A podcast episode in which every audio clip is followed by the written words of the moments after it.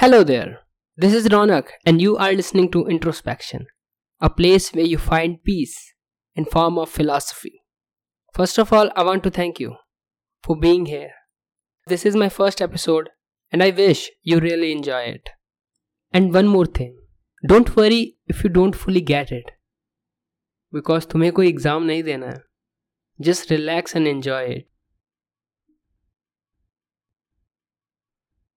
Human started evolving around seven million years ago और ten thousand BC तक उनकी life horrible थी। वो स्मॉल हंटर गैदर ग्रुप्स में रहते थे, और जैसा मैं पिक्चर करता हूँ, वो सब एक मिशन पर थे। Find food and don't I for millions of years उनके पास ना ही कोई रिलायबल फ़ूड सोर्स था, ना ही कोई परमानेंट शेल्टर और एक छोटी सी चोट a small injury can lead to death अब इमेजिन करो कि तुम अपनी फैमिली के साथ एक केव में बैठे मैंगोस खा रहे हो और सडनली तुम्हारे पाँव के नीचे की ज़मीन हिलना शुरू करती है। प्लस बहुत तेज बारिश होती है और पूरा जंगल डूबना शुरू करता है। प्लस तुम्हारे पास एक वॉल्केनो फट जाता है। क्या तुम्हें एक परसेंट भी फ़र्क पड़ेगा कि ये सब क्यों हो रहा है या कैसे हो रहा है? नहीं, तुम अपने बायोलॉजिकल इंस्टिंक्ट्स पर भरोसा करोगे और वहाँ से जितना तेज हो सकते हो, उतना तेज भाग कर अपनी और अपनी फैमिली की जान बचाओगे राइट और मान भी लो कि तुम एक सेफ़ जगह पहुँच जाते हो, तब भी तुम उन चीज़ों को फिगर आउट नहीं कर पाओगे। क्योंकि तुम्हारे पास अभी वो ब्रेन कैपेबिलिटीज नहीं है, तुम्हारे पास वो ब्रेन पावर नहीं है कि तुम चीज़ों को क्वेश्चन कर सको। All you want to do is to survive to keep moving forward because if you stop you die लेकिन 2000 साल बाद नेचर ने उन बंदरों को एक blessing the as a form of agriculture and domestication of animals I wonder कि वो पर्सन कितना जीनियस होगा, जिसने ये फ़र्स्ट टाइम ऑब्ज़र्व किया कि एक स्मॉल सीड एक छोटा सा बीज can grow into a giant tree and thanks to him और हर अब ह्यूमंस स्मॉल विलेजेस में रहते हैं। उनके पास रिलायबल फ़ूड सप्लाई है डेयरी प्रोडक्ट्स हैं परमानेंट शेल्टर्स हैं, जिन्हें हम होम कहते हैं। और उनकी life of more settled more safe और ऑफ़ कोर्स लेस हॉरिबल है। Now let me ask you this what if an earthquake comes and destroy all of their houses? Or a heavy rain ruins all of their crops? Or a giant rock fell from the sky and killed a lot of guys. क्या वो ये सब कुछ भूल कर पहले जैसा रहना शुरू कर देंगे, जैसे कभी कुछ हुआ ही नहीं? मुझे नहीं लगता, क्योंकि अब उन्होंने कुछ खोया है, जो उनके लिए बहुत इंपॉर्टेंट था, और जब तक उन्हें ये पता नहीं चल जाता कि उन्होंने ये सब क्यों खोया है, कैसे खोया है, और अगली बार उसे खोने से कैसे रोका जा सकता है? तब तक वो चुप नहीं बैठेंगे। वो अब फुली फोर्स्ड ह्यूमंस हैं ना कि कोई वाइल्ड एनिमल्स और प्लस वो थोड़े बोर भी थे। सो so, विलेज के वो सारे लोग जिन्होंने ये डिज़ास्टर फेस किया एक वाइस मैन के पास जाते हैं जिसके पास बहुत सादा विजडम है। और वो हमेशा बरगद के पेड़ के नीचे बैठा रहता है और उसकी बहुत बड़ी दाढ़ी है। और उसके पास जाके उससे पूछते हैं, ये सब क्यों हो रहा है? ये सब कैसे हो रहा है? तो ओल्ड गाय, अरे भाई, क्या होगा भाई? आए, सब एक साथ आए? तो क्राउड में एक बंदा, मेरा घर उजड़ गया, मेरी फ़सल खराब हो गई, मेरी पास के विलेज में मंगेतर मर गई, क्योंकि आसमान से एक बड़ा सा पत्थर गिर गया। ओल्ड गाय, अरे भाई सॉरी भाई हाँ हमें बहुत बहुत ज़्यादा दुख है। माई कंडोलेंसेस लेकिन अब हमारे पास कैसे आ गए भाई? हाँ? तो पूरा क्राउड गैदर होके चिल्लाता है कि वी वॉन्ट जस्टिस हमें जानना है कि ये सब क्यों हुआ? और अचानक से आसमान में काले बादल इकट्ठा होते हैं और गरजना शुरू करते हैं और उसी गरजना के साथ एक लाइटनिंग बोल्ट स्ट्रक करता है और उसी लाइटनिंग बोल्ट की लाइट में ओल्ड गाय शाइन करता है, जो कि बाय द वे एक कोइंसिडेंस था। और वो फिर कहता है कि हाई इस यूनिवर्स में। अरे भाई, सर्वशक्तिशाली और अनंत से भी आगे कौन है? हाय सर्वशक्तिशाली और अनंत से भी आगे कौन है? तो क्राउड में से एक बंदा बोलता है कि आसमान आसमान ही सर्वशक्तिशाली और अनंत से आगे है। तो ओल्ड गाय अरे भाई वाह तो अब बताओ कि आसमान से भी शक्तिशाली और आसमान की अनंतता से भी आगे कौन है? हाय साइलेंस अब किसी को नहीं पता था कि आसमान से भी सर्वशक्तिशाली कौन है। तब आसमान में फिर से काले बादल इकट्ठा होते हैं, फिर से लाइटनिंग बोल्ट स्ट्रक करता है, फिर से अपना ओल्ड गाय शाइन करता है और इस बार भी वो एक कोइंसिडेंस था। और ओल्ड गाय कहता है एक बंदा जो आसमान में बैठा है हमारे सारे एक्शंस ऑब्ज़र्व करता है। इस दुनिया की हर चीज़ कंट्रोल करता है। अपनी पलक बिना झपकाए क्योंकि वही सर्वशक्तिशाली है। उसी ने हम सबको बनाया है।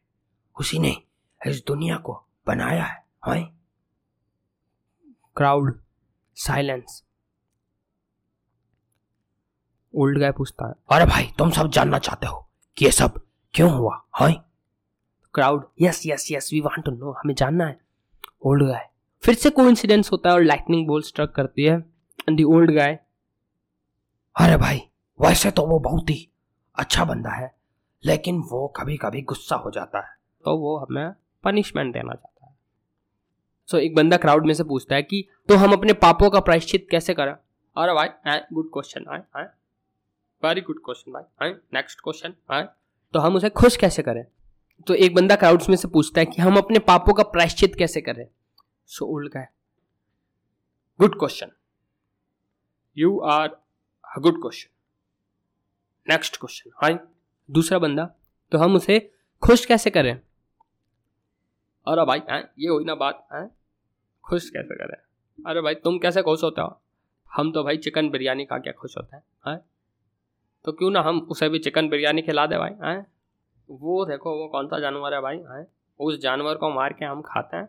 इससे वो ऊपर वाला बंदा कैसे खुश होगा? अरे भाई हम ये करेंगे कि उसको पहला निवाला उसे दे देंगे। हाँ? Good yes Well, I don't know what happened, but somehow they got the idea of God and found ways to please Him, like doing sacrifices. और आइडिया ऑफ़ सेक्रीफाइस इतना इंसेन था कि लोगों ने ह्यूमन लाइफ्स को sacrifice करना शुरू कर दिया। एक मूवी सजेशन है Apocalypto well back to the point the idea of God was solving all of their problems it was giving them hope means कि सिचुएशन चाहे कितनी भी बुरी हो, अगर तुम्हें तेल में ही क्यों ना तला जा रहा हो.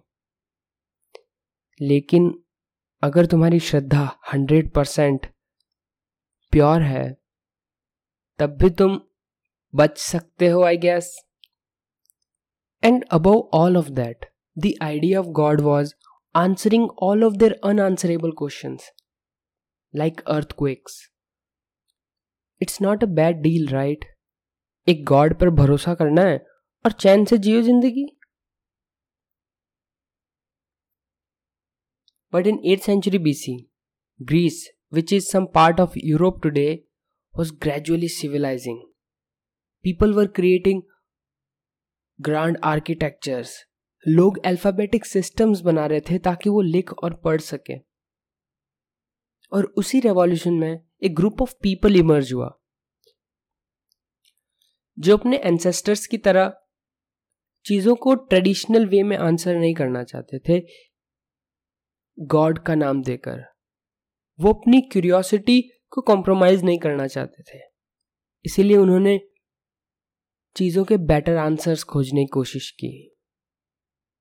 और उन आंसर्स ने पूरे वेस्टर्न वर्ल्ड की नींव रखी। And we call this bunch of people presocratic philosophers and the very first one of them is Thales from Miletus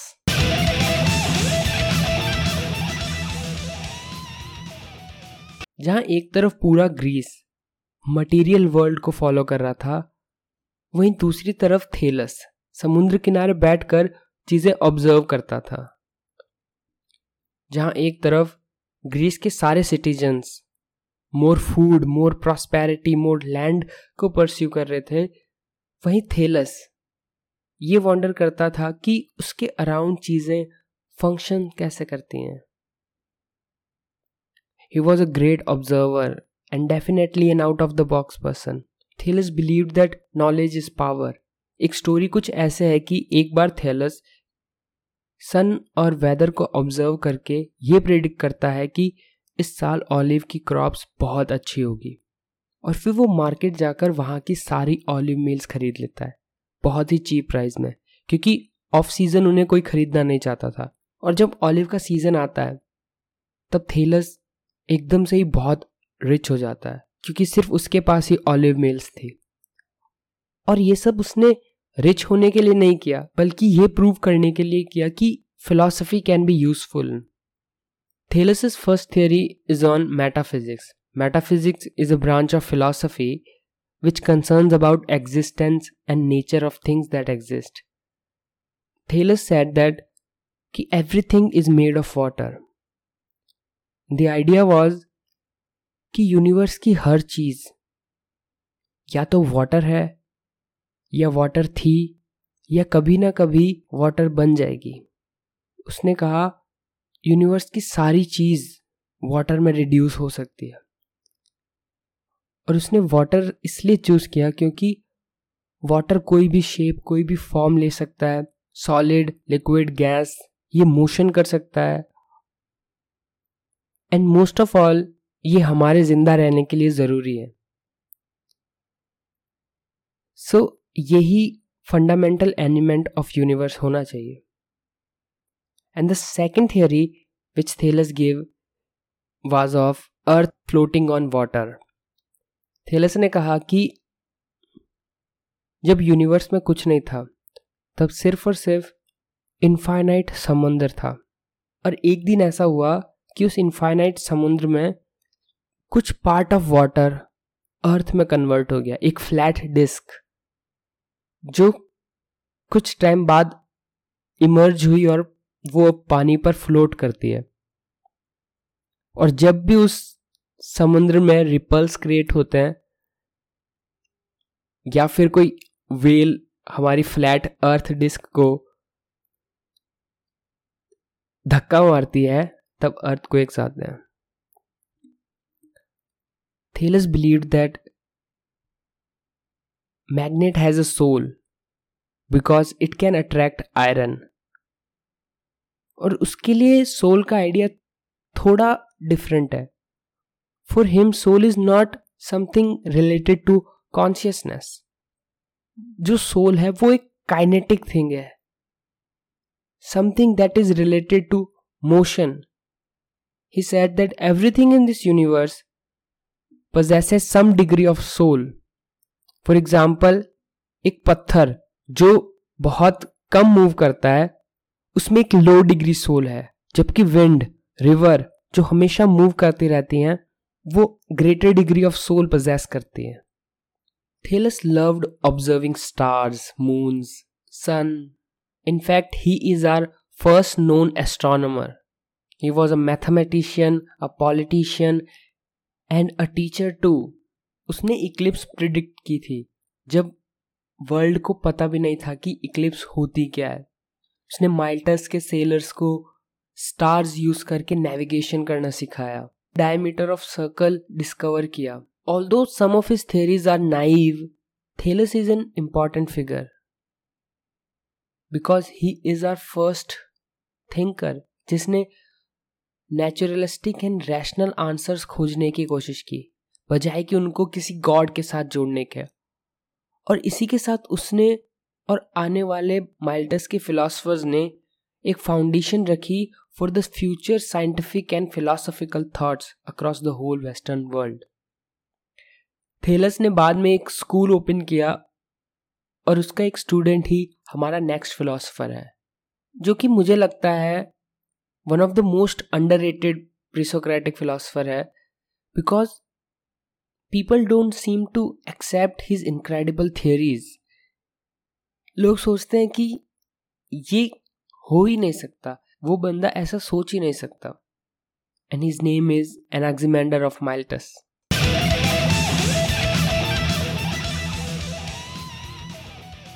इससे पहले कि हम एनाक्सीमेंडर के मेन कोर्स पर आए स्टार्टर्स के लिए उसके कुछ credentials Anaximander discovered our indicator equinox and solstices जिनको नहीं पता इक्विनॉक्स एंड सॉल्स्टिसेस क्या है? इक्विनॉक्स साल के वो दो दिन, जब डे एंड नाइट सेम होते हैं लेंथ में. सॉल्स्टिसेस जब आइदर डे और नाइट इज़ द लॉन्गेस्ट उसने स्पार्टा में एक बड़ी सी रॉड स्टैब्लिश करवाई, ताकि लोग टाइम जान पाए. उसने मैप्स ड्रॉ किए। उसने स्पार्टन्स को ओपन फ़ील्ड में जाने को कहा जब अर्थ को एक आए। उसने बिना किसी माइक्रोस्कोप की हेल्प से ये कहा कि sun is twenty seven times of the earth. Doesn't he sound like a small version of scientist you. अगर नहीं देन कम विथ मी एनाक्सिमेंडर ने यूनिवर्स के ओरिजिन की थ्योरी दी। उसने कहा कि इन्फिनिटी इनडेफिनेट में एक इटर्नल मोशन हुआ। जिससे हॉट एंड कोल्ड सेपरेट हुए। मीन्स कि वर्ल्ड में टेम्परेचर इंट्रोड्यूस हुआ।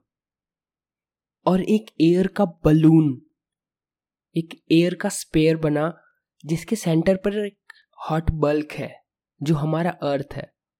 और जब ये इटर्नल मोशन स्लो डाउन हुआ, जब एक इक्विलिब्रियम स्टैब्लिश हुआ तो स्टार्स और मून बने, उस एयर बलून एयर मिस्ट से।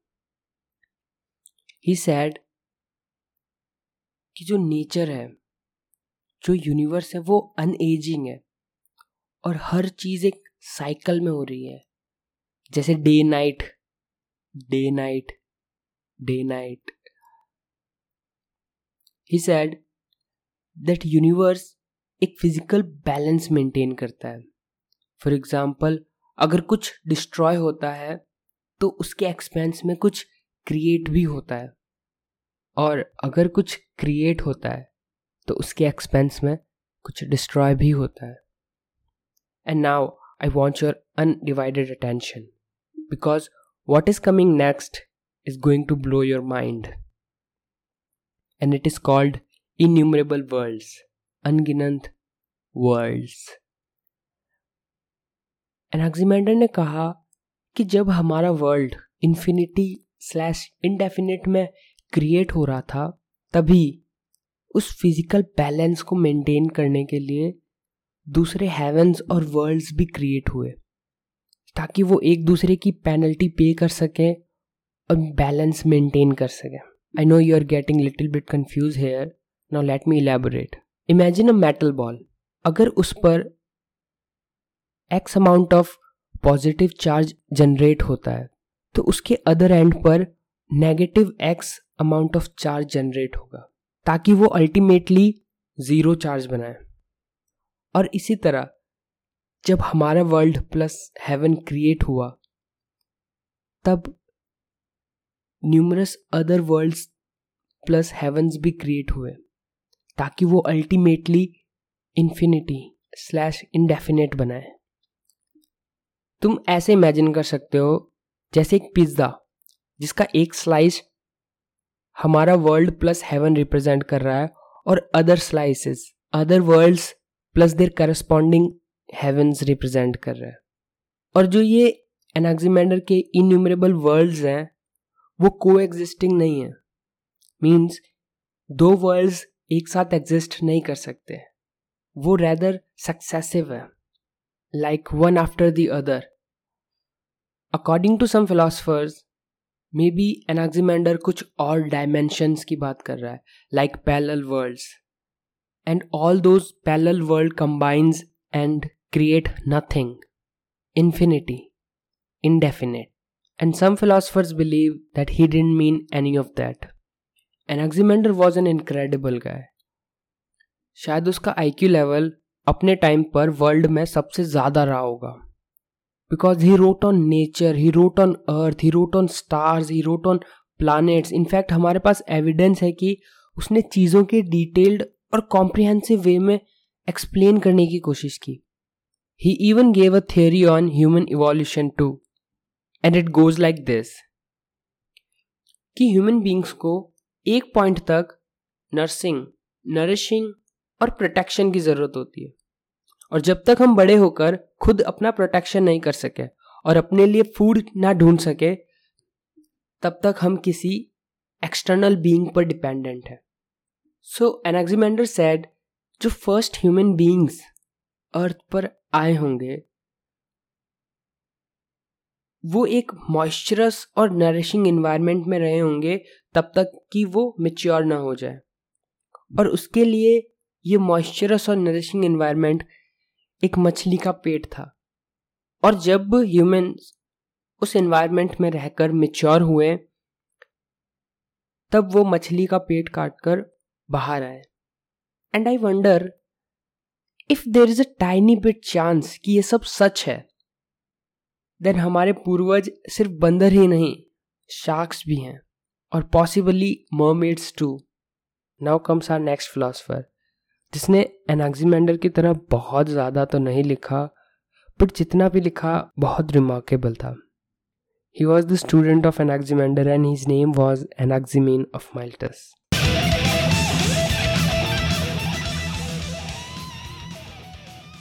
Anaximenes पहला इंसान था जिसने वर्ल्ड को एक साइंटिफिक कंसेप्ट दिया कंप्रेशन और रेयर फैक्शन और इस कंसेप्ट से उसने वर्ल्ड को एक्सप्लेन करने की कोशिश की। उसने कहा कि कॉस्मोस का फंडामेंटल एलिमेंट, जो थेलस के अकॉर्डिंग वाटर है, वो वाटर नहीं, बल्कि एयर है।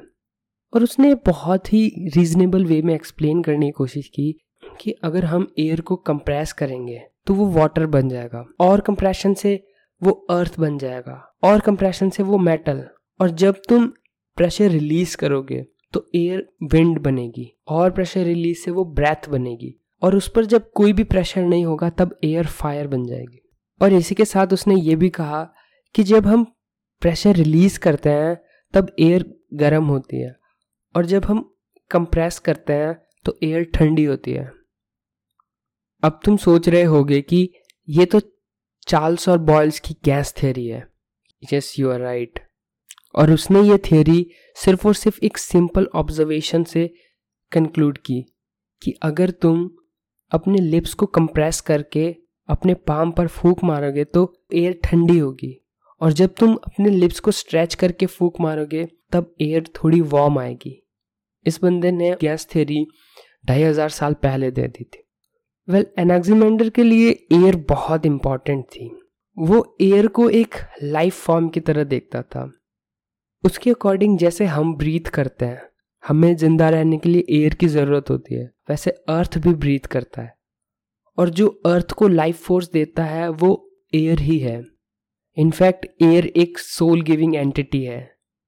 And long story short Anaximander के लिए गॉड इज़ एयर और गॉड के साथ ही हमारा नेक्स्ट फिलोसोफर आता है।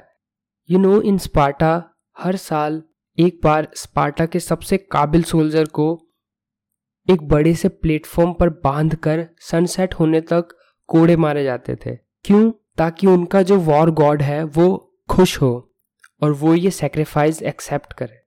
And my point is god का कंसेप्ट बहुत ज़्यादा सीरियस था। गॉड पर क्वेश्चन करना तो भूल ही जाओ।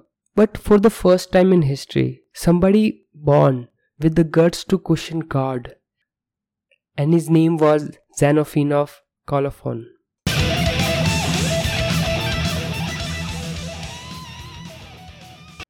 Xenophon was a poet, broad minded, interesting poet. उसने अपनी पोएम रिलीजियन एंड गॉड पर लिखी। और जैसा मैं जेनोफिन को देखता हूँ मुझे वो एक क्रिटिक की तरह लगता है। एक सन्यासी साधु जो हमेशा तैयार है कन्वेंशनल मुद्दों और रिलीजन पर बहस करने के लिए। जेनोफिन ने एक पोएम में कहा कि जो हम स्टोरीज भगवान के बारे में सुनते हैं, उनमें हमेशा भगवान जन्म लेते हैं क्लोथ्स पहनते हैं ह्यूमन जैसी लैंग्वेज बोलते हैं। इनफैक्ट ह्यूमन जैसी बॉडी भी होती है।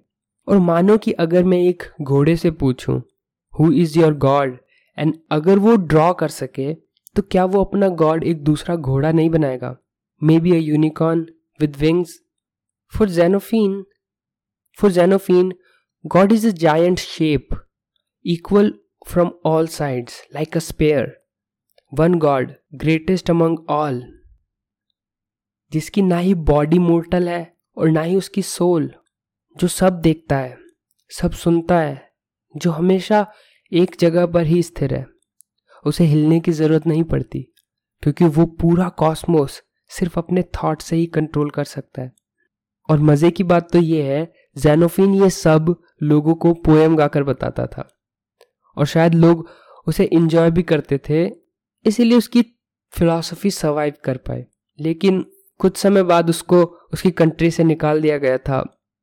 और आखिरी बात जैनोफिन ने ये कही कि कोई भी इंसान ये कभी नहीं जान पाएगा आखिर गॉड है कैसे। कोई भी इंसान कभी ये नहीं जान पाएगा कि मैं क्या कह रहा हूँ, क्योंकि गॉड ने ह्यूमन को बहुत ही लिमिटेड पावर्स दी हैं लिमिटेड नॉलेज दी है।